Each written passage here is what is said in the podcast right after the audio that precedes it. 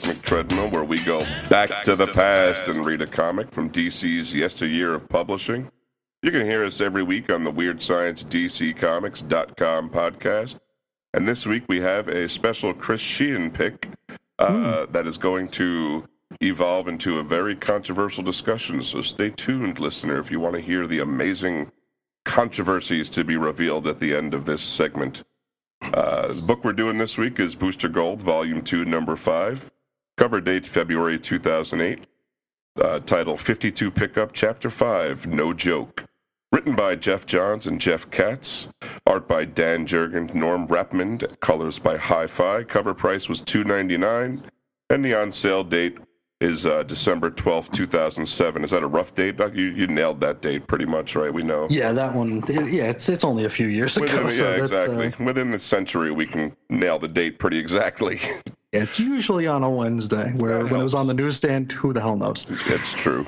Um, so, of course, we're going to tell you a little, little bit about the creative team. Uh, first guy, you might have heard of him if you're a DC fan. If you haven't, his name is Geoff Johns. Hmm. He was born January 25th, 1973, in Detroit, Michigan, Motor City. He was a comic book fan from an early age, and his first comics bought being Crisis and Infinite Earths number three and The Flash number 348. Uh, he must have really been like, what the hell? I mean, he jumped into Crisis imagine? on the third issue, right? like, what the hell's going on? But uh, he stuck in there and really dug it. He graduated from Clarkston High School in 1991 studied media arts, screenwriting, film production, and theory at Michigan State. And then looking for an internship, Johns made a cold call to Richard Donner's office, and Donner accidentally picked up the phone. And then Donner took him in. Uh, that's pretty. I've heard that anecdote before. It's it's pretty entertaining. Pretty wild, yeah. Uh, through that, he met DC editor Eddie Berganza. And that's not the controversial part uh, while no. working on Donner's Conspiracy Theory, 1997, that great Mel Gibson flick. Uh, Johns was invited to pitch a book. He chose Stars and Stripe, which starred current Stargirl Courtney Whitmore. Actually, he he I found out that he uh, co-created Courtney Whitmore. I was oh, really? I was actually digging through my Stars and Stripe last night, and I forgot to I forgot to notate that. But yeah, he uh, he created uh, Stargirl or or the Star Spangled Kid. At the yeah. Time. He, he she was a, a, legacy character back when they still were trying to do that, right? Uh, yes. But you know, and she did take because she was in the she was on one of the New Fifty Two Justice Leagues. I'm just not sure which one. Oh, it was a Justice, Justice League, League United. United. That's right. Yep. Um, he was offered co-writing duties uh, on the then recently launched JSA title, which served to repair and rehabilitate many of the continuity Savage members of the Golden Age team, and that's a very uh, beloved and remembered run on JSA right there.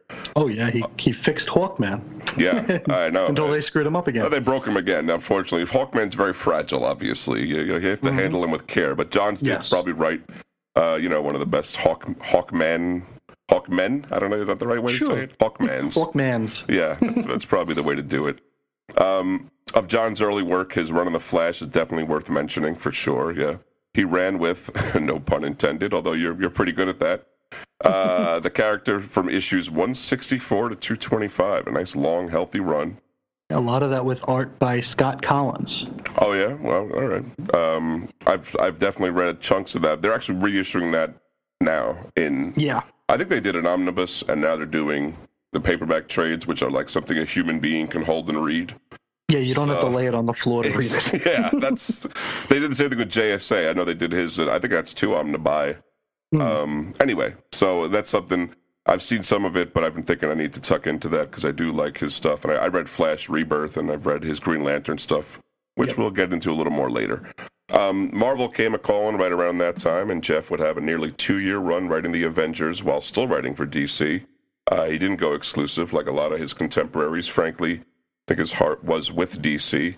Uh, sure. Did you read this? I never read this at all. Yeah, it was uh, it was real good. Yeah. Um, it, was right off the back of the Kurt Busiek run. Oh, okay. Um, so it wasn't. Uh, I think a lot of people were expecting like a real, real big drop in quality, but uh, no, it was real good. I think a lot of the art was uh, uh Olivier Coipel or Oliver Coipel, Coipel. Uh, never that name yeah. does not ring a bell. um, yeah, interesting. And uh, he he is great with teams, so and and sure. large cast, so I'm not surprised. Anyway, he uh, rehabilitated and retconned Hal Jordan back to his heroic prominence after his Dalliance as Parallax, and uh, graduated the kids of Young Justice into a new version of the Teen Titans, which also that run I have read. It's quite good. Oh, it's excellent. That also you can get out there in the in the world. It's not too hard. Um, Johns would also write the sequel to Crisis in Infinite Earths, Infinite Crisis, which has reestablished the DC multiverse and gave a few of DC's heavy hitters brand new or tweaked origins.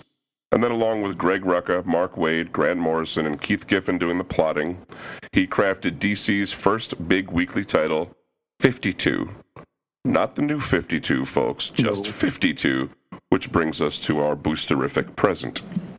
Yes, uh, we also have Jeff Katz. Uh, really can't find a whole lot about this guy online. Uh, what we do know, we don't have a birth date or a birthplace, so we're assuming he's a robot. Yeah, probably. Um, he was a he's a former producer at 20th Century Fox. Uh, he oversaw the production of X Men Origins Wolverine. Um, he was a producer on of uh, Snakes on a Plane and Freddy vs. Jason. Created American Original. It's an entertainment company with two divisions, including American Original Press, uh, which is a company that produces about 10 comics a year with an end goal of uh, getting picked up for other media. So basically, the comic book version of a movie pitch, perhaps. Yes. Uh, this was partnered through Top Cow. I think that's Marc Silvestri's company over at Image. Yep. Um, American and also American Original Entertainment, which is the film and TV side of that. Uh, he did a uh, he did do a, a, series for Top Cow. I think it was a series of series that was called uh, Crosshair. Yeah.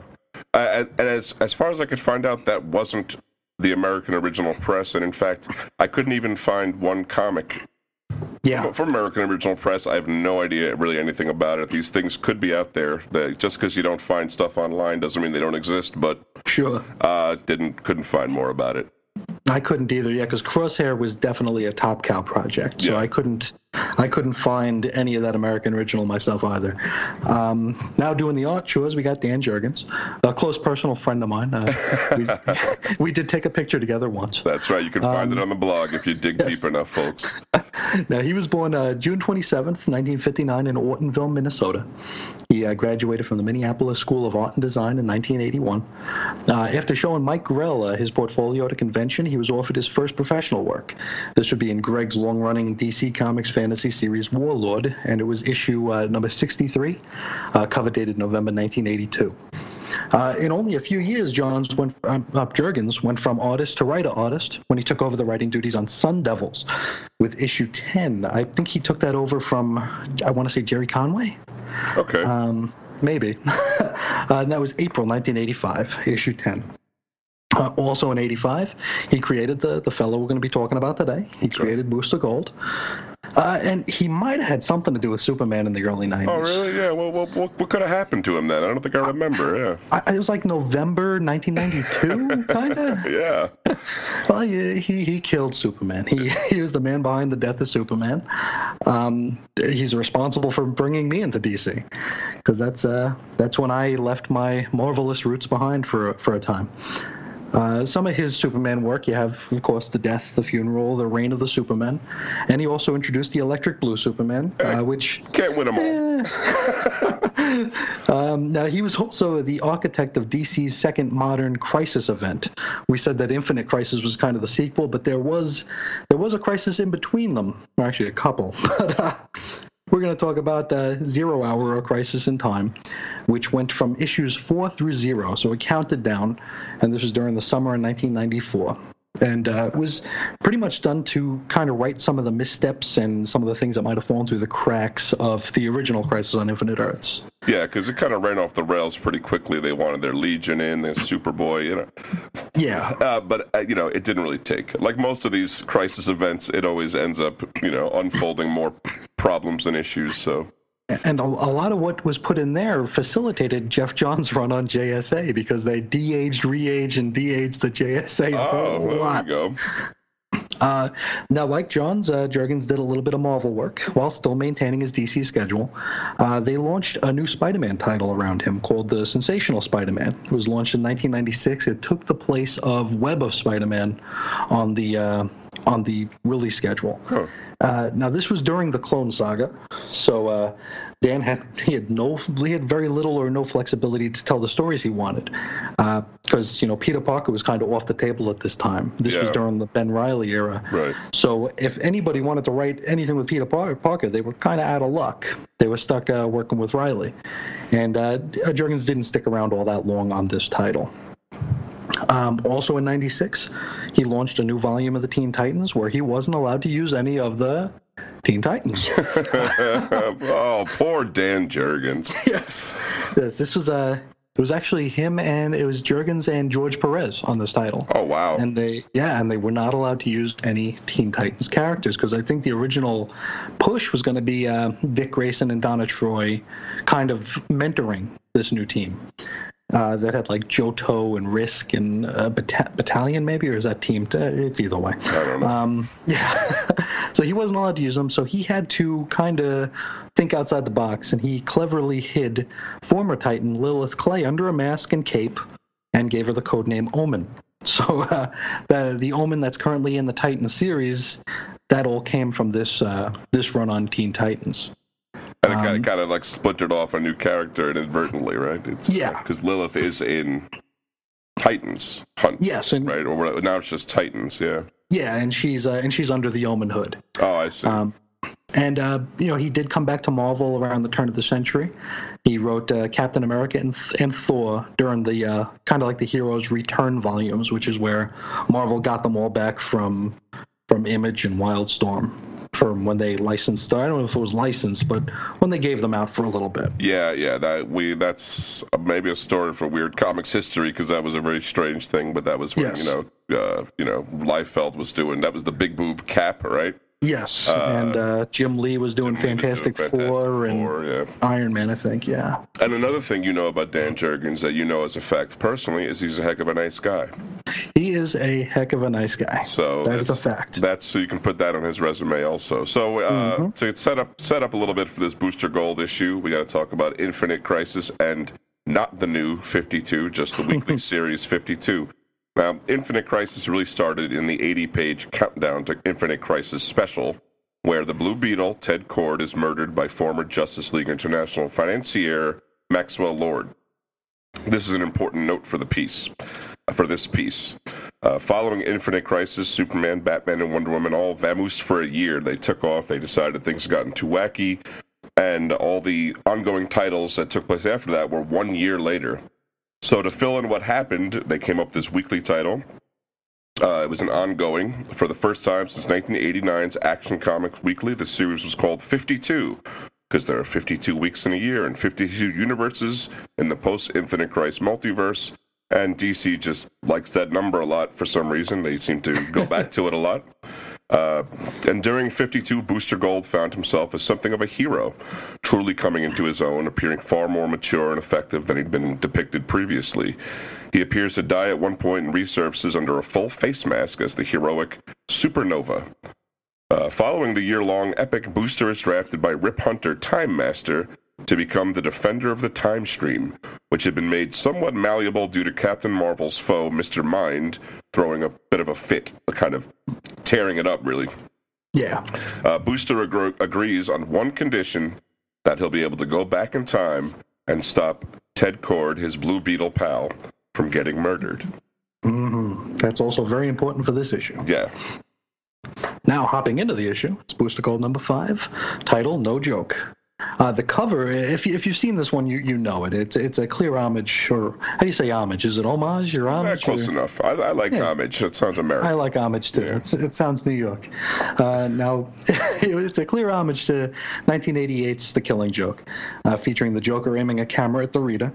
This time, however, there's a reflection in the lens of Batgirl and a very protective Booster Gold. Uh, the story opens up years ago with Batgirl atop a building delivering a final kick to the Scarecrow. Uh, now, after the fight, she has a rooftop chat with her dad, who really, she, he's got to know that this is his daughter, yeah. right? I mean, she almost calls him dad. She's like, it's like, hey, dad, detective. I mean, well, come on, what is this, her first day? You know what I mean? Yeah. like, you, know, you ever encountered this before? But yeah, there we are. Yes, and uh, she leaps off into the night as Commissioner Gordon proudly looks on. Yeah, I, I, get a little bit of pride in, in his face. That's he seems to. He, he seems to have kind of a uh, a wince in his eye or something, and he says, yeah. "She's almost as good as you." Then Batman comes out of the shadows and goes, "She'll be better." Sadly, can, that's the only time I'm going to be able to do Batman this this that, episode. We can check it off though. The all important yes. Batman cameo. now, uh, back in Rip Hunter's time lab, he and Booster are trying to figure out what to do with one of Rex's old team, uh, one of Rip's old teammates, Rex Hunter. Hmm, teammate or brother? They got the same last name. Could they both be Booster's sons, Chris? Spoiler alert. oh. We don't know that yet. Not yet. Not in this issue either, so we'll no. just move on. Now, this this part I really dig about the uh, Booster Gold series. There's a couple of chalkboards in uh, in the lab, and uh, there, there's these notes scribbled on them, like you know, like you see like Einstein in front of like a chalkboard with all these like formulas and stuff on it. Mm-hmm and the online comics community, as it was, was really going nuts trying to decipher these things, thinking there's some sort of uh, some sort of importance behind them. And you know, it's it, this ran through the whole series, and it was always fun to check it out. Uh, yeah. I, I wrote down a few of them here we have the Sun Devils will save us all, which I figure has got to be just a, a thing for Dan because he did that was the first thing he wrote. Probably. Yeah. Um, we have a Lightning Sagas Strike Twice, which uh, was going on in the pages of Just, Justice League of America and Justice Society of America, where they kind of brought back the Legion of Superheroes. Wow. While while running a Legion of Superheroes volume that had nothing to do with it, and not telling the writer Mark Waid, that they were bringing back the original team. Well, that's nice. Why not? There's also 3000 plus 8, which might have something to do because the Legion are from the 30th century, right? Right, yeah, 31st, yep. Yeah, 31st, there you go. Uh, there's also Gog is Dead. The Age of Gog is Upon Us in the pages of Justice Society of America. Uh, they were bringing in bits and pieces of Kingdom Come. Yeah, that uh, Magog so, in there and everything. Yep. Yeah there was also Death of the Supermen, and they actually they actually brought in the Kingdom Come Superman in the pages of Justice Society of America. Wow. So I don't know if that's something to do with that. Uh, there's also Who Controls the Wildebeest Society.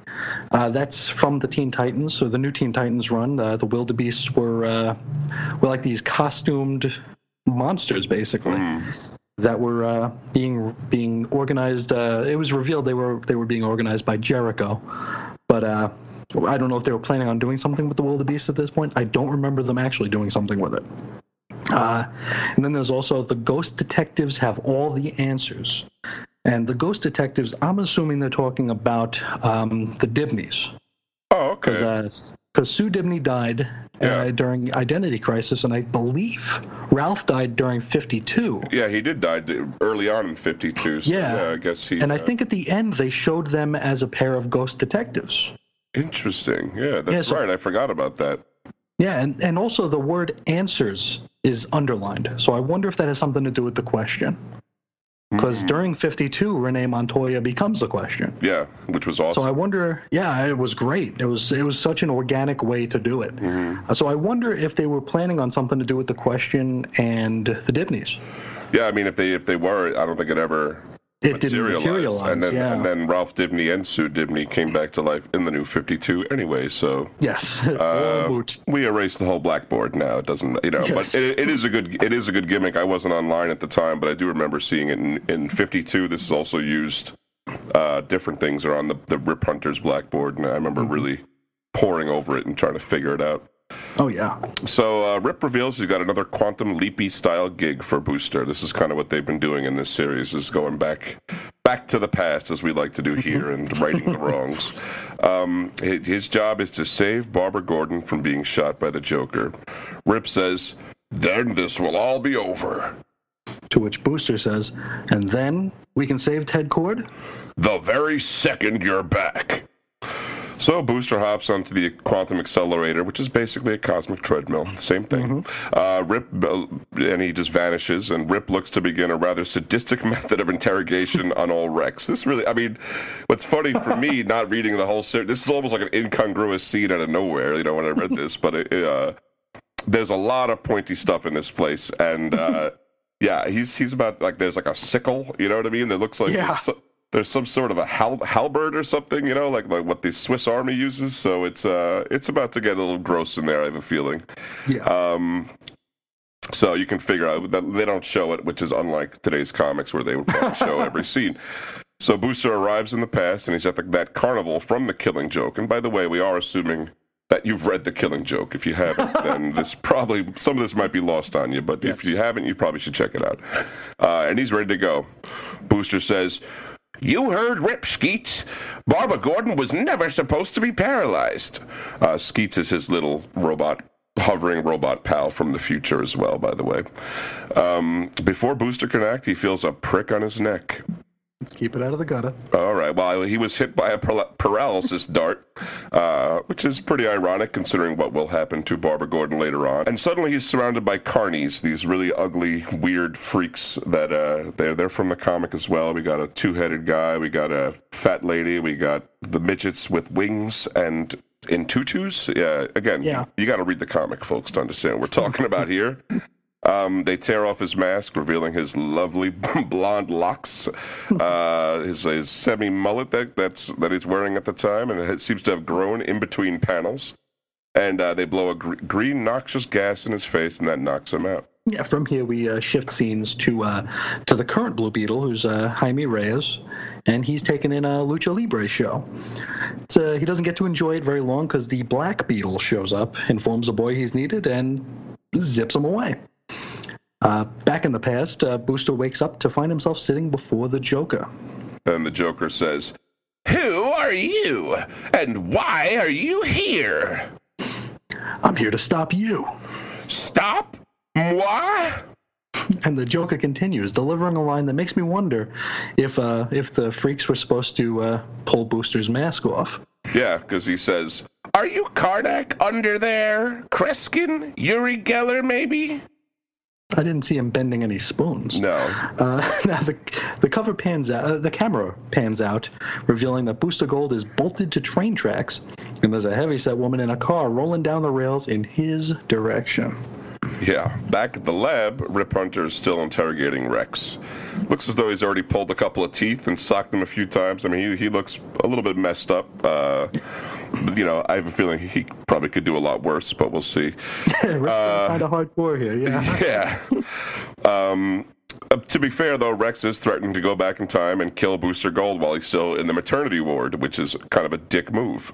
Yeah, and it's also quite a threat to Rip. Spoilers. That, that's right. Yeah, we'll find out why later, but I think you're already kind of figuring out, folks, or if you know about mm-hmm. the series, you know what we're talking about. Uh, Rex gets all hopped up on chronal energy and burns out of existence as Rip pleads with him for information. Yeah, Rip goes, You made the greatest mistake you could have. You told whoever you're working for your real name, didn't you? Who is it, Jason? Tell me. Tell me, and I might be able to stop. And then we shift to that sh- a strange scene in a child's nursery. A child named Jason. Uh, the Time Stealers, per- Perd Degaton, the Ultra Humanite, and Despero uh, I, it's true. Why is he a shrimpy version? What, what is it? Yeah, deal? he's like the pre-crisis version. Yeah, he's he's just like a regular human size. But anyway, yeah. the same three eyes, same fin head, so we know who he because is. Because the fin the fin goes from left to right instead of front to back. Yeah, it's a, he. It's I guess he's all, the old school. Uh, yeah, yeah, the pre-crisis. Very weird. Yeah. Um, they're present and looks like they've killed Rex Hunter while he was in the crib, uh, aka Jason so he couldn't talk in the future. So this is basically what Rex wanted do to Booster, or threatened mm-hmm. to do to Booster. They did to him. So a Booster's safe for the moment. Yes. Um, so you know this this had ramifications on the present or the future. We it's hard, whatever you want. Wherever the hell we are. Yeah. now speaking of Booster, he is safe. We rejoin him and Skeets as the boost uh, as Booster uh, swings from shackles inside a cage. Uh, Skeets, what what happened? As soon as the fat lady hit you, you blacked out. Me and fat ladies don't mix. Not unless alcohol is involved. I told you to delete that from your databanks. You tell me a lot of things, sir. And from here, we move into uh, some very familiar Killing Joke territory. Dan Jurgens does his best Brian Bolland imperson- impression here, and he pulls, he just knocks it out of the park. Yeah, I mean, I, I just want to say, like, this is a really well drawn issue. Oh, it's and, gorgeous. And you don't see Dan Jurgens really draw anymore. I, I can't remember. I think he drew something very early in the new 52, but he's pretty much just been writing as far as I know. Uh, but he really is a great, a really accomplished artist, and uh, oh, yeah. this one proves Absolutely. it. Uh, now, uh, as Booster rushes across town because he's still at the carnival. He's got to get to uh, the Gordon apartment. Uh, the Joker gives a friendly knock on the Gordon's apartment door. Uh, Barbara answers the door, and uh, something happens. Yeah, the, we know what happens.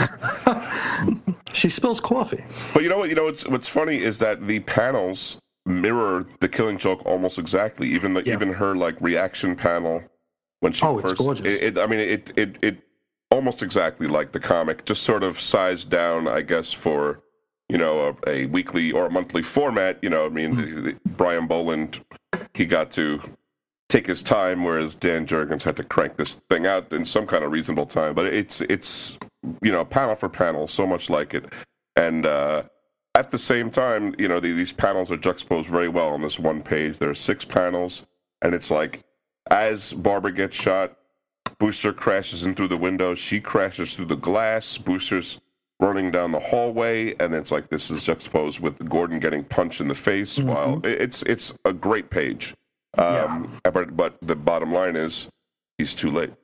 Yeah, and he he does get there, and the Joker does not take too kindly to his interloping. This is a private party. Boys, show him the way out, preferably through the seventh story window. Uh, Booster is able to hold his own against the goons and uh, finally lunges at the Joker, who just won't stop laughing at him. Like he's choking him out, and he's just laughing yeah. at him maniacally, and he's just yelling, "Stop laughing at me!" Uh, so he's he's choking him, and then uh, Joe, the Joker stalls a camera around his neck and uses uh, flash photography to get out of it. Hey. Um, he uh, he blinds and befuddles Booster with flash photography. Uh, Joker begins wailing on Booster, and he's just about to blow his brains out when uh, Booster uh, he quantum leaps away. Like it, it, looks just like when Sam Beckett quantum leaps in Quantum Leap. Yeah, almost exactly. Like he turns yeah. blue and gone. And and by the way, Joker does fire. He does. Uh, this yeah. is this is not like it wasn't about to go into a monologue or like you know some. He was about to get a bullet in his brain and he got away and uh, he he wakes up back in Rip Hunter's lab, and uh, he immediately insists that Rip send him back for another chance.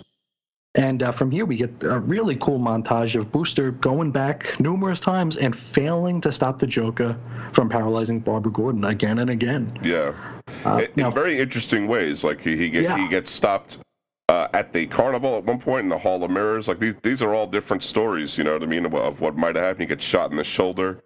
Um, mm it's it's it's really the implications are interesting, you know, uh, and also of time travel that it's sort of you can do a lot in, you know, yeah, you can spend years in a day or some kind of absolutely, and just it.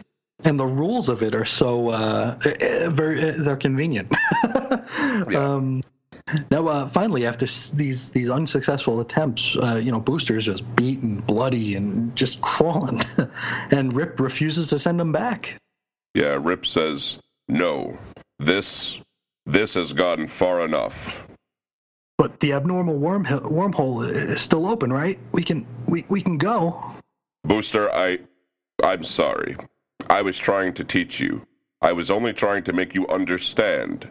The Joker is always going to win. I, I, I, I can stop him. I, I know I can. We can't. We can't change it. We never could. And Rip goes on to say, Barbara Gordon was always destined to be paralyzed and become the cyber crime fighter called Oracle. That's the way it was supposed to be. The Joker will always shoot Barbara Gordon. Yeah, Rip tells uh tells him that Barbara's paralysis was a moment in solidified time, which, which is kind of hilarious now. Yeah. Uh, much like the moment in which Ted Kord was murdered, which is also kind of funny now. Booster's reaction: He goes, "You lied to me. You gave me something to hope for. You made me watch. You you made me watch what that maniac did to Barbara over and over, and now you're telling me sorry? Screw sorry and screw you." Ted Kord is dead. You have to move on. What a dick. I know. no Booster corner, turns buddy. uh, Booster turns to leave. He tells Rip he's done. He's, you know, hey, get another, get another uh, fool. Yeah. Um, he's been betrayed. He's been, you know, he's had the carrot of bringing his best buddy back dangled over his head this whole time. Uh, as he's leaving, there's a flash of blue light. The Blue Beetle, Jaime Reyes, the Black Beetle, and the original Blue Beetle, Dan Garrett, are yeah. all there and they have need of Booster. The task? Saving Ted Kord. Hey, some of that time not as solid as you thought it was. So, mm-hmm. obviously, Chris, you like this book a lot, and I, I enjoyed the heck out of it. Um, you know, if if I've said that, really, if I had more time, I'd really like to tuck into uh, these first twelve issues that Geoff oh, Johns yeah. wrote and see what happened here. I, I read fifty two a bunch of times, and I think uh, I've read a couple of the offshoots. Or was was there a lead up to it? There was there was something else I, I read that was fifty two related, or I don't know what it was, but it hmm. wasn't this. Is the point? Yeah and uh, I should have. It, it, seems really interesting, and Booster Gold is a cool character. He is. So let's follow up with some uh, Geoff Johns postscript because I think he did a couple things after this. Uh, I thought this was where he stopped. You know, you, you, you think so, but no, he, he, did a few other things. He kept writing comics. Uh, reunited with Richard Donner to write the Last Son story arc in Action Comics. That was uh, number 844 to 847, December 2006 to April 2007. He wrote Flash Rebirth with art by Ethan Van Sciver and reestablished Barry Allen as the Flash. Um, after Wally West had been the Flash for quite quite a number of years, 20 years or something like that. Yeah. Um, launched Sinestro Corps War in 2006. Uh, they numbered 1 to 11, August 2007, February 2008. And perhaps more famously, the Blackest Night mega crossover, the big Green Lantern mega thing, uh, June 2009 to May 2010. Although that's almost misleading because there were so many spin-offs. Oh, right. Yeah. I mean, you know, you you could make a you could make a you year. Could long box out of this, yeah. Absolutely, uh, and this is where we get our multicolored, quote unquote, Skittles lanterns, our uh, red, the emotional yellow. spectrum. Exactly, the emotional spectrum lanterns. Uh, it all comes stems from this. Um, he was named DC Entertainment's chief creative officer on February 18, 2010, and then co wrote with Peter Tomasi the less well received Brightest Day biweekly maxi series, as well as the first Barry Allen helmed Flash title in decades. So this is not a man that likes sleep.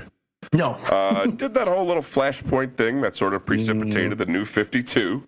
uh, kept writing Green Lantern through to the new 52 till I forget issue 19 or 20 or something like that. I think so. Uh, picked up Justice League and Aquaman following the reboot. I, I had forgotten Aquaman.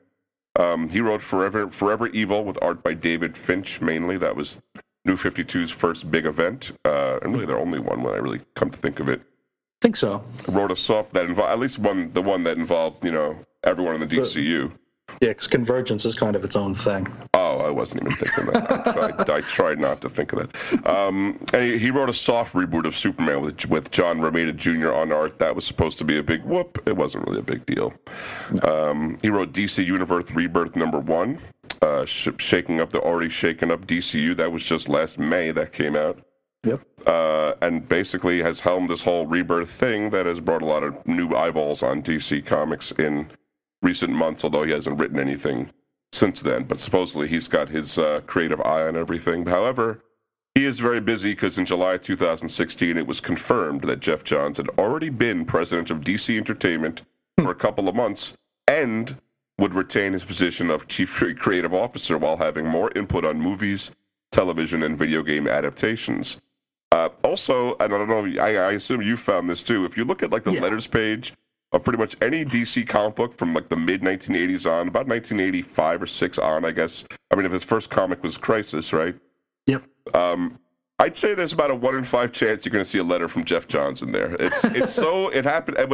I don't have nearly the comic collection that Chris hmm. does, but I have enough 80s comics that, I, that I'd say probably about one in five of them has a Geoff Johns letter in there. He was very prolific. Oh yeah. Um, now, uh, Dan Jurgens, uh, he would uh, take over the writing chores on this very volume of Booster Gold uh, from uh, 2009 to, uh, I think, 2010, 2011, because I know Giffen and DeMatteis were in there for a bit. Mm. with the launch of the new 52, he started writing Justice League International, which ran about a year. I think it made it to the zero issue. I remember it. Or an annual or something like that. he was part of that, that weird time in Superman where it was like a rotating door of creators because like DC couldn't keep a team on it. It's like George Perez left, Keith Giffen left. Well, yeah, that was what it was. It was George Perez walked, and I think they they yep. scrambled after that. They didn't know what to do. Yeah, and it didn't. Uh, it really uh, was. It was left bobbing until uh, I think Lobdell took a had like a year long run before the uh, the Johns and Romita run hit. Um, he was also one of the creators involved in DC's 2014 to 15 weekly series, uh, New 52 Future's End. Mm-hmm. Uh, during DC's 2015 Convergence event, he would write a two part story featuring the post crisis pre Flashpoint Superman, still married to a now pregnant Lois Lane, which ended in her giving birth to their son Jonathan, which uh, led right into the uh, limited uh, series Superman Lois and Clark, which established the old Superman in the new continuity, and ultimately uh, him taking over as the real Steel Deal Superman following the death of the new 52 version. Yeah, and you know they're still dealing with some of the fallout, making all this work a little bit. yes, uh, but I've I've been enjoying uh, the Superman title overall. I I don't know oh, if yeah. I would say it's uh, a must buy. I don't know if I've ever said those words together, but um, I've, I've been enjoying it. I'd say it's worth a look, especially if you were kind of put off by Superman during the new 52, which really got messy towards the end at yeah. Superman. But uh, uh, this this kind of restores a lot of the fundamental things that we like about Superman, and he has a son, so that's, that's a good time. What he doesn't have is the red trunks. Yeah. So I yeah, that's right. Well, those I don't think are coming back right away. But no. So I promise some controversy, and controversy I shall provide. Uh, we're going to talk about the Killing Joke. Now, again, we're going to be talking about it as if you've read it. So if you haven't read it, I guess fast forward and go read it and check us out uh, later on. Um, we're, of course, talking about the Prestige comic book from 1988 by Alan Moore and Brian Bolland, not the Speed Metal Band or the new animated movie, which just came out, I think, this year. Maybe it was late last yeah. year. Um, this comic won the Eisner Award for Best Graphic Album, uh, which is a funny name for an award. I love how they called it that. Yeah. no, this is back in the day. This wasn't, you know, graphic novels weren't, uh, you know, co- that common. Yes. Alan Moore got the award for Best Writer in the same year, and that was 89. And I can only assume that it was really for The Killing Joke, because uh, that pretty much was his big that was his thing that exactly. year. Yeah. Uh, I think he was, you know, he was writing other things, but I, I assume this was really what it was. And you know, this wasn't uncontroversial when it came out. It wasn't like, uh, you know, people just kind of took it blithely, and they were, you know, there were bat- huge Batgirl fans that freaked out at the time, uh, and you know, paralyzing a fairly you know known character. She wasn't a list at the time, but she wasn't like you know a forgotten Silver Age character. She'd been around in the books and stuff. Um, was she a Golden Age character? Well, was she no. Silver Age? Uh, pretty much the Barbara Gordon as we Barbara Gordon is a Silver Age character. There was okay. there was that other Batwoman, Katie Keene, in the fifties. Katie Kane, yeah, uh, Kane, Kate, that's yeah. right, Katie Kane. But and she actually had a Batgirl, which was like her, her niece. Uh, yeah. It was her psychic. I think it was her niece. It might have been her daughter. I'm pretty sure it was her niece. Anyway, on same name hero but unrelated characters. So Barbara Gordon is, is a Silver Age creation. Mm-hmm. Um, anyway, but you know she'd been around. She was in the the Bat family comic, and uh, yep. So she she she wasn't anything new, and you know it was it was very controversial, and uh, but it was pretty well received, and it was considered right away a pretty definitive Batman and especially I think a pretty definitive Joker story.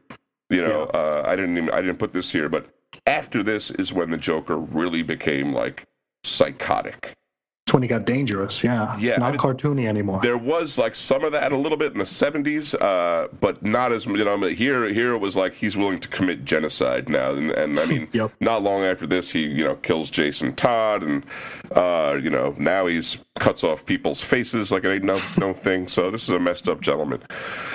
So, you know, uh, indeed, Barbara does remain paralyzed in continuity and becomes Oracle. And arguably, one of the you know the most beloved post-crisis character created in DC Comics. You know, and I know that there are people that would refute that, and that definitely is, like I said, an arguable point. But mm. it was huge. Uh, you know what I mean? Suddenly, you know, this Barbara Gordon, which was sort of a you know forgettable character, became really like a linchpin for so many books. As we've pointed out, oh, yeah. you know, the JLA used her. Uh, she, we're going to talk about. She formed a. Uh, a very popular team of uh, female superheroes. But she first appeared as Oracle behind the scenes the following year in Suicide Squad number 23, January 1989. Uh, so she wasn't like, you know, kept on the shelf very long. They, they brought her right back out in a wheelchair. And uh, along with Black Canary, carried the ongoing Birds of Prey series. That was a series that did something unheard of today, made it to the triple digits, running from 1999 to 2009, and that's just the first volume. It was hugely popular. It spawned a television show that everyone hated, Yes, but uh, it was it was tremendous, and Oracle had a lot to do with that. Certainly, and uh, you know that was pretty much it. Uh, not much more to say about about that uh, until the New Fifty Two, when Barbara. Well, actually, also it's important to say that she was basically Batman's and the Bat family's like home base too. That oh, yeah. that was really her main role. I, I don't know. I, we didn't even mention it, but that's what that's what she was doing full time. We'll say. Yeah, yeah, she was, uh, uh, and it seemed like she popped up any anytime anybody needed intel. Yeah, they referred to Oracle. You'd see that little like digitized face on their their computer monitor, and uh, she was just you couldn't you couldn't get away from her. She was always she was always there. Yeah. Um, now, in the New 52, Barbara Gordon's mobility was magically restored and she became Batgirl again. Uh, to be fair, they did explain that there was some sort of was it like experimental spinal surgery? Yeah, they, they like put it. They put it. Eventually, I mean, they kind of dodged the issue for a long time. They mentioned it. They kind of dismissed it as spinal surgery while Gail Simone wrote it, and then, hmm. really, in a comic we're going to be talking about later on in about a minute, uh, they put some kind of computer chip in her. It's something like, like this. nanites or something. There you go. I think that was it. I think it was nan- nanites that had scanned with her memories or something to that effect. Yeah, but uh, you know that ultimately that doesn't matter. She can she can walk again. Yeah. the important thing to take away from here, which you know, uh, uh, you know, on its face does not negate the the Booster Gold story we just read or the one that inspired it. Yeah. You know, she does still get shot. She still does get paralyzed she still does become Oracle because that was always supposed to happen. Right. No matter whose no matter whose watch it's under. I would because say getting the surgery sort of supports that actually. Sure, you know, and like, it's and it's a comic book, yeah. so sure. Because and, and also you know Rip Hunter would not lie to us about that, right? Yeah, I don't know about that. He's not. man's got a lot of secrets. Now, one of the things that uh, that people have been bringing up about the Killing Joke are these these rape allegations. It's something I, I, know you you and Jim talked about it on the show once. Mm. Uh, we, you and I have talked about it on and off the air. Right. Um, and you know, I'm thinking about it, and the first time that I had heard anybody talking about that was during the uh, that variant cover that came out, that Rafael Albuquerque cover. Yeah. That was the first time I'd ever heard about that. Um, I think I've said it before here or, or on Weird Comics history. Um, you know, outside of whatever the hell was going on in, in Grant Morrison's Arkham Asylum serious house on the serious earth, I, I never saw the Joker as a as a sexual sadist. Because uh, he was doing some weird crap in that book. Yeah. I don't know what that was all about. But, but they, they, even they even kind of mentioned in there that he sort of changes who he is every day. You know what I mean? Yeah. Like if he wants to be a playful, uh, you know, homosexual imp, he's that. And if he wants to be a murderous psychopath, you know, he's that. He can do that too. Yeah, and uh, you know, I, I just thought that he got his kicks screwing with Batman and screwing with the police. Yep. And uh, it's weird how not immediately seeing rape in that scene is somehow the unpopular opinion these days. And, you know, I remember when this book came out, and and you know, it was in the air. People were talking about it. There were even like you know uh, articles and you know in magazines and comic uh, comics journal, comics journal and stuff. Uh, never never heard rape. I never heard anyone suggest that Joker raped her. Um, you know, she. The thing the thing is, what's what makes it funny is that you almost feel like you're defending what the Joker does. What the Joker does is horrible. yes, okay? of course. He he shoots her in the spine. He paralyzes her, and in my in my mind, he purposefully. Un- purposefully. Oh, exactly. Yeah. This isn't like we we were talking before the show. This isn't a lucky shot. He knows he paralyzed her immediately. He says it's got a cracked spine and it won't walk on its own. Or There's some mm-hmm. kind of mm-hmm. comment like that. Yeah. Um, then undresses her, and while she's writhing in pain, tears in her eyes, takes blood all over the floor, blood everywhere. You know what I mean? Like not getting any better. Uh, he idly he takes pictures, and he uses those pictures later to uh, obviously try to warp Jim Gordon. To me, that was bad enough. I yeah. mean, that's that's a horrifying thing. And then the suggestion that he raped her, even or even molested her, it never occurred to me because, like Chris says, Joker was not a sexualized character. Uh, no you would never even think of that. Even when he was with Harley Quinn later on, they always had this abusive relate. You, never think about them humping. You no, it was very asexual. Exactly. Yeah. She she might she might think it was like he's a messiah a complex. Eh, but he he just wanted to like you know pin the crime on her and, and have her sure. be his stooge. Uh, you know, my main criticism of this story, if I were to criticize it, which I have I did one once before on a uh, old Reggie's uh, recklessness when I used to do that segment, is that no character is important except for the Batman and the Joker. You know, everyone is just sort of fodder for their war that they wage mm-hmm. through Gotham, and everyone can be a casualty. You know, um, right away in the very beginning, the the real estate guy that sells Joker the carnival he gets killed like instantly. Uh, Barbara Gordon obviously shot and paralyzed, and she barely is in the story. Like when you really break it down, just a couple pages, just yeah. a few pages. Commissioner Gordon, just another thing the Joker uses to antagonize the Batman. You know, this is all something happening between the Joker and the Batman, and Alan Moore makes that very clear. The whole thing starts with a conversation between the Batman and the Joker, where he's basically stating what I'm saying. Turns out not to be the Joker, but the conversation happens. Uh, also, when he's looking for the Joker after he talks to Barbara Gordon when she's in the hospital, which is like less than a page, I think. Um, th- there's a page of Batman just beating the crap out of supervillains and regular hoods looking for the Joker. Mm-hmm. It's like everybody is just flotsam. You know what I mean? Like, like uh, when it comes to Batman and the Joker, the whole city, everyone can burn, and that that yeah. to, that to me is really the more scary part of this book is just like how little people mean in this you know war for justice. Yeah they're just cannon fodder. Yeah they're just there to they're there to die. They're there yeah. to be victimized. Uh, and in addition to all that you've mentioned there uh, I, my complaint is that I, I hate the way the story ends yeah. I, I, don't like that Batman and the Joker are sharing a laugh over a joke. It, it doesn't you know? seem like they would. You know what I mean? Like because like Batman's one of Batman's partners was just paralyzed. Exactly. You know what I mean? Wouldn't... Like, oh Joker, you, yeah. I oughta. Uh, you yeah, did it like, to me again. You see him like waving his finger at him. It's yeah. Like, if there's anything from this book that's not on my watch, it's that. Yeah. Well, you know, Grant Morrison says that Joker dies in the end. That's his. That's his belief of what happens here. Uh, it is sort of hmm. left sort of up in the air, um, but I've always taken it the way you have that they are laughing at this amazing joke at the very end, uh, yes. uh, which is so great. I'm not even going to reveal what it is. It's if you haven't read it. Um, oh, now, it's great. So let's let's let's talk about what I think really the the whole controversy behind this book coalesced around this variant cover by Rafael yes. Albuquerque that you mentioned before. Uh, just quickly, he's born December 4th, 1981, in Porto Alegre, Brazil, and he's been working professionally since 2002. Started with a self published graphic novel, Rumble and Rumbla, which was picked up by Image in 2007 under the title Crime Land. He's worked steadily ever since, mostly for DC, and he won Eisner and Harvey Awards in 2011 for Best New Series, which was American Vampire with Scott Snyder. So, my point is, is not a new guy.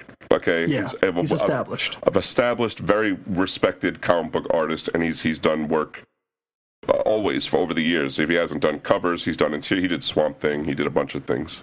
Yeah, he's he's one of those guys that if, if you if you read every DC comic, you probably get him in a credit of at least a book a month. Oh, for sure. Yeah, he's, he's always around. Uh, now, this all came about during a certain run on Batgirl that started with issue 35 of the New 52 run. Is December 2014, yeah. and it introduced a, a new look for the character. It was that homemade purple uh, costume. Right. Uh, and it also introduced a new creative team to the book, which is Cameron Stewart, Brendan Fletcher, and uh, they were the ones writing, and uh, Babs Tarr doing the art. Uh, Batgirl number 41, June number, uh, June, June number, June 2015, fell during Joker month, which is a month where the Joker, all the variants were the were, were Joker themed. Some kind of Joker theme, yeah, whatever it was. Yeah. And uh, this one on Batgirl was the the Albuquerque one, and it was an homage to the Killing Joke, and it had the Joker menacing this new look purple clad Batgirl. Uh, it depicts a, a, leering Joker with his arm around a frightened Batgirl, and he's painting a smile on her face. Uh, with a, it's it's red. It could be paint, it could be blood, could lipstick, be a mixture of the two. Yeah. Who knows? and he's got a, a, gun in his other hand, uh, and he's got his armor on, on her shoulder, or he's got his hand on her shoulder. Yeah. Uh, social media, this showed up in a previews catalog, and social media was immediately incensed by this. Went or, nuts. Or the people on social media, let's see. Uh, yeah. I remember even seeing they claimed that the gun was aimed at her private parts and was therefore a confirmation of the rape in the killing joke. Which, you know, it's, I, I looked at that as being more a product of gravity personally, but uh, the new creative team jumped on this. Cameron Stewart said, not on our watch, and the cover was pulled after it had been solicited in previews, which, truth be told, is not really that big a deal. No. Uh, this happens plenty of times when something uh, gets uh, pulled after it's been, you know, uh, previewed. Give me yeah, one. They, there's usually a note saying like not final cover or whatever. It's it, it, it's always subject to change. Well, uh, yeah, exactly. Yeah, it's, that that wasn't that's definitely not the issue here. So in Batgirl 49, which was March 2016, the Killing Joke was sort of retconned out of continuity by way of having it digitally wiped from her memory. Uh, this is sort of in connection with what I was talking about the nanites in her spine mm. or the chip, whatever it was. Just trust me, uh, the memory yeah. was erased, and they made a big deal about it. Babs Tarr was like, "I think we undid something," you know, and they were they acted like they had somehow restored her honor by taking yeah. rid of this. They all patted themselves on the back. But now, and and you know, we mentioned this before. Uh, she still had been paralyzed, or, you know, her, her she had been crippled. She still overcame that through surgery. So how did Joker shooting her not happen. And what and yeah. whatever the events of that night were, you know what I mean? However you take it, they had sure. to have happened in order for her to have had that surgery, right? I mean, it doesn't it doesn't make any sense. and then why does her forgetting something remove something from continuity? You know, it, doesn't that never stuck to me either. You know, it wasn't yeah. like like Booster Gold could wipe it out. He could go back in time and make something not happen, but I mean, I forgot a lot of shit that's happened in the world. Didn't, mean, didn't, didn't stop it from happening. Sure, sure. Watergate was still a thing, right? Exactly. Yeah. depends, depends on how you feel about Nixon in his uh, dead there years. You go. um, so anyway, the folks on social media they were they were really gathered around this statement by Alan Moore in 2006, where he said it was never intended to be in continuity, uh, which I think could be true. Um, hmm. I, I, you know, I'm, i go back and forth on that, but whatever it he was, was very curmudgeonly at this point too. Exactly. Yeah, his his commentary about you know DC comics and mainstream comics in general kind of painted. Kind of has to be taken with a grain of salt because he's always, you know, he really acts like the people running the show are morons, and you know he's not 100 percent wrong. but anyway, it stayed in continuity for over 20 years. Yeah, and uh, you know when you don't own the characters, you, you don't get a whole lot of say on what is or what isn't in continuity.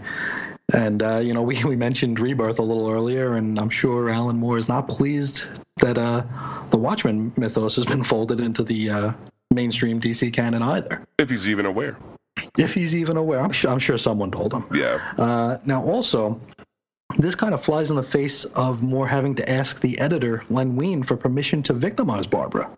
You know, a lot of the it's because a lot of the uh, uproar is when it was revealed that uh, when Len Wein was asked, his response was "cripple the bitch."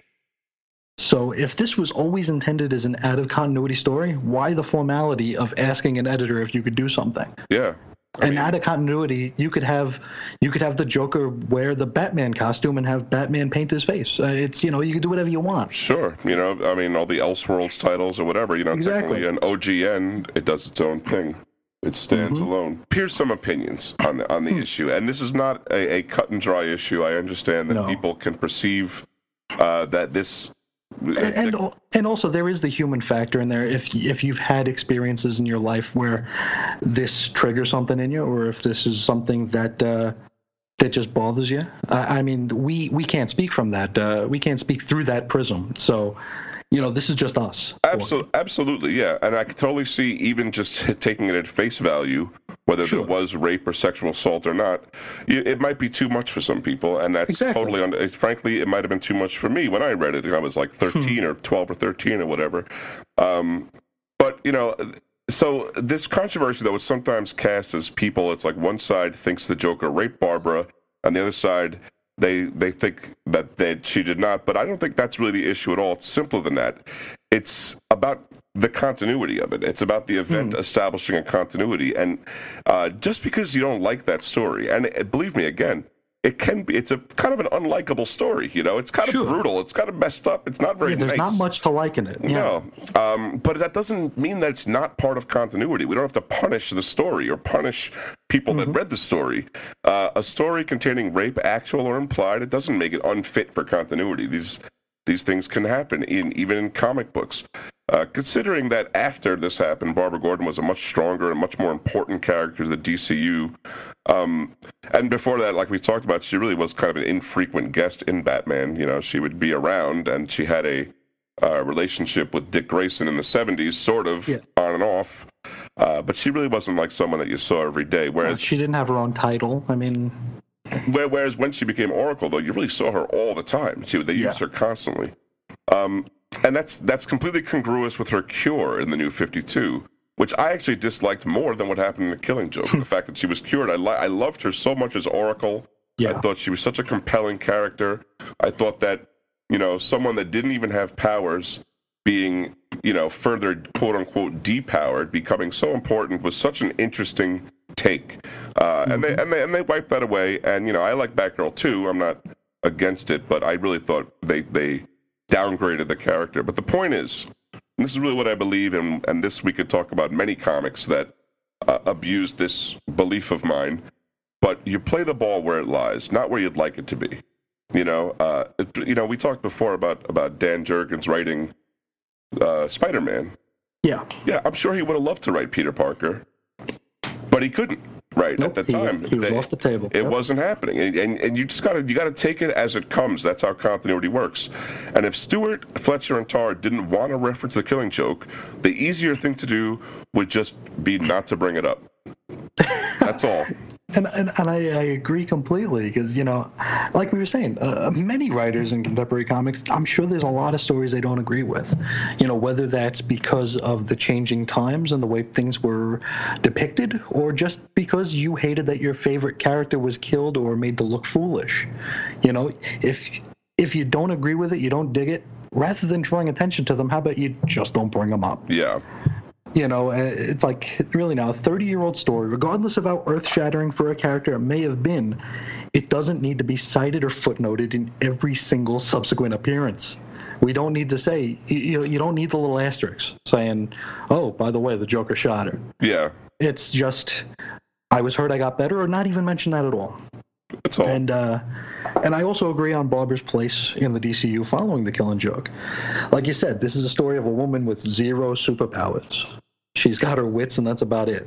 And now she's handicapped, and she uses her. She turns to her other talents to see to it that she could still make a positive difference in the world, making her perhaps the most important character in the universe. Yep. You know, and uh, th- this makes her, in, in my opinion, the iconic the iconic character that she became. She was more vital, brave, and inspiring as Oracle than she'd ever been as Batgirl. Uh, Absolutely. And, and, and, also, in my opinion, she was far more likable before her social media obsession. Yeah. so that, I think that Batgirl could have been a whole new character. Yeah, I, I, I agree. You know, uh, Gail Simone had been going down a kind of a dark path with Batgirl before that, but it had some interest to it. Um, but you know, it's never had the same. She's never had the same focus no. That she had when she was Oracle. And uh, I really think the DCU is a lot poorer without her as Definitely. kind of a glue, a behind the scenes glue. Uh, they lost I, something. Yeah. I'm trying to think. What, what, that was War Games, right? Where they actually kidnapped her, or they, or they uh, they well, she was kidnapped her. a few times. She yeah. was kidnapped uh, in in a in an arc in Nightwing, and also I believe in War Games because that's where uh, Stephanie Brown was killed. Right. I, am almost I'm almost positive that you know. So Stephanie Brown gets killed and uh, Oracle is way. And I remember actually feeling like tension, personal tension. Like absolutely. Uh oh. Now things are you know that's like when in New York when the subway goes out. Then yes. then you know things something's gone really wrong. You know what I mean? Like uh oh. You know like we can we can deal with Stephanie Brown you know, getting taken off the board, but not Oracle. But yeah, uh, there was also that excellent issue of Birds of Prey. It was, uh, if you're looking through a price guide at Birds of Prey, this is going to be the only issue that's worth anything. It's uh, Birds of Prey number eight, and it's a, a, date between Dick Grayson and Barbara Gordon where he takes her up on the trapeze, and she's handy, she's she's paralyzed. Wow. But he takes her up on the trapeze, and it, it's a it's an incredible issue. If it was easier to get a hold of, I'd say find it. but uh, yeah. I mean, even the trades are a ton of money now for whatever yeah. stupid ass reason. Exactly, but I mean, it was like you said, the, the DC universe is poorer without that version of the character. Yep, and uh, that's our opinion. But of course, yes. we would love to know your opinion, and you can give it to us by writing to our direct email, which is weirdcomicshistory at gmail.com. Uh, if you want to yell at me on Twitter, I'm at Reggie Reggie.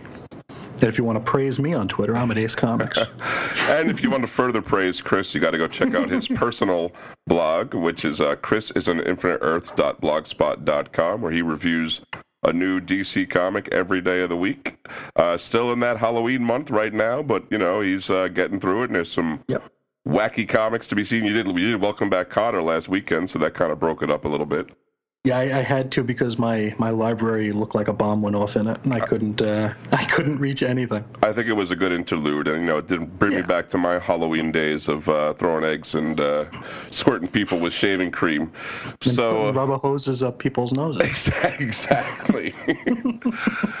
so uh, I think that's all we got from this week. Chris, you have anything else? No, I think that'll do it. Well, uh, until next week, we want you to keep it on the treadmill cosmically. Now the time has come.